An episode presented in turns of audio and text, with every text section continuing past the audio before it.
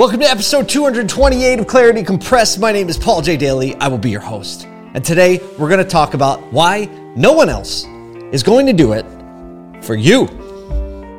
Not a single person. Let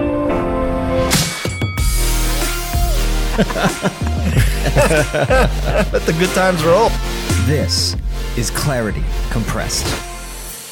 All right, it has been a really great week. Spent some time last week at an auto dealer convention with a lot of dealers and their families. Such an awesome family organization, but also got to spend some time with my family. And coming back to work sometimes after a trip, you get some fresh eyes and fresh perspective on what you were doing before you went on vacation, because you come back, mindset's changed a little bit, a little decompressed or a lot decompressed.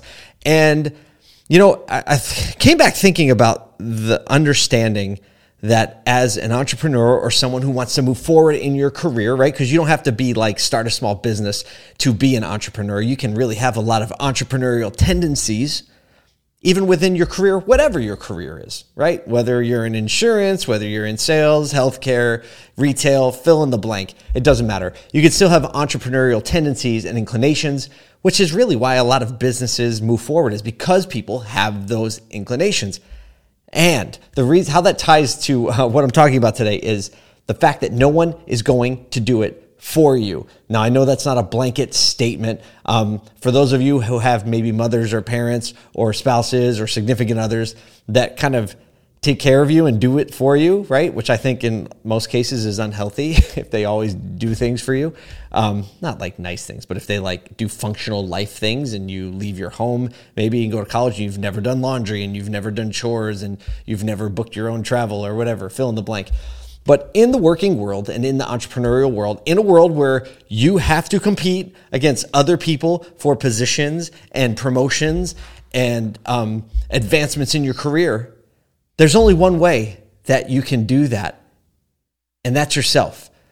Because I cannot, as an employer, I cannot make somebody else want to do it. As an employer, I can't encourage you enough or tell you enough or want it for you enough to make you actually do it, to make you do the reading or do the education or learn about your craft or come and bring something new to the table that I didn't tell you to bring to the table. I can't make you do it. I just can't. And the people that don't take that initiative are actually going to get passed by a lot of people.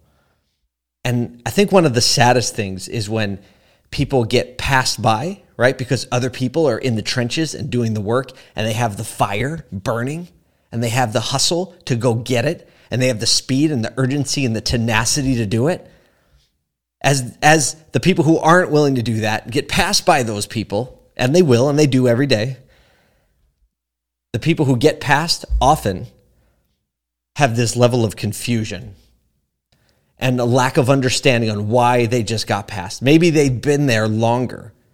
I just read an article in the Wall Street Journal, I think it was the Wall Street Journal, talking about companies are less and less taking the first in, last out approach to employment, meaning if you were hired and you have more seniority and there has to be layoffs or cutbacks, then the most recent people hired are the ones that go. They don't do that anymore. They're not doing that anymore. And it's because businesses have to be more flexible and nimble because the environment seems to be changing faster than it ever has before. And in those scenarios, no one's going to do it for them.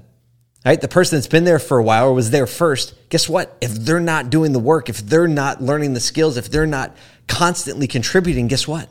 Well, they're the one that goes, because no one's going to do the work for them. No one's going to push. And you know what? Being confused on why you got let go or why it didn't work is the worst, because what it does is breed in you a sense of entitlement or a sense that you've been wronged.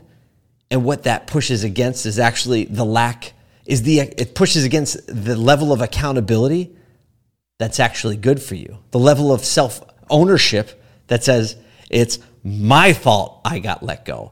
I didn't do the work. I didn't put in the hours. I didn't do the research or the studying or the asking of questions that was going to help me hedge against the things that I'm not good at so that I could then become better at them and then contribute.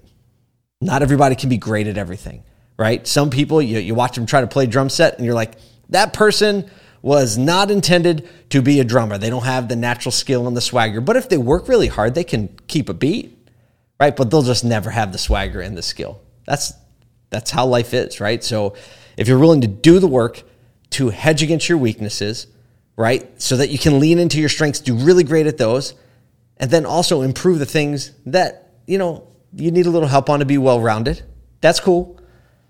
But when you sit back and you wait and you find out the rest of the team is actually doing something and people are encouraging you to get better and you're not choosing to get better, the reality is no one can do it for you. No one's going to do it for you. People might empathize, right? Your friends might listen and they might nod their head and they might, man, that sucks. I can't believe they did that to you. They should understand that you're better. And guess what? Those are just friends.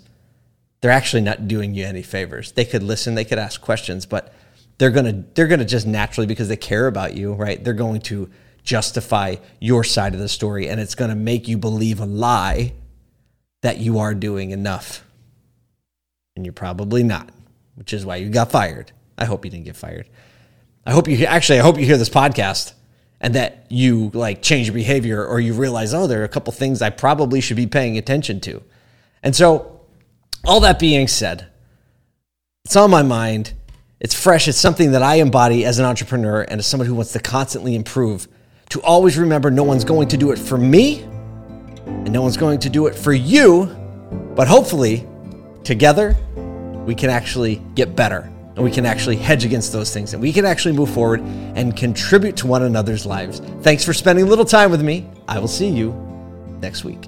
We came to fight.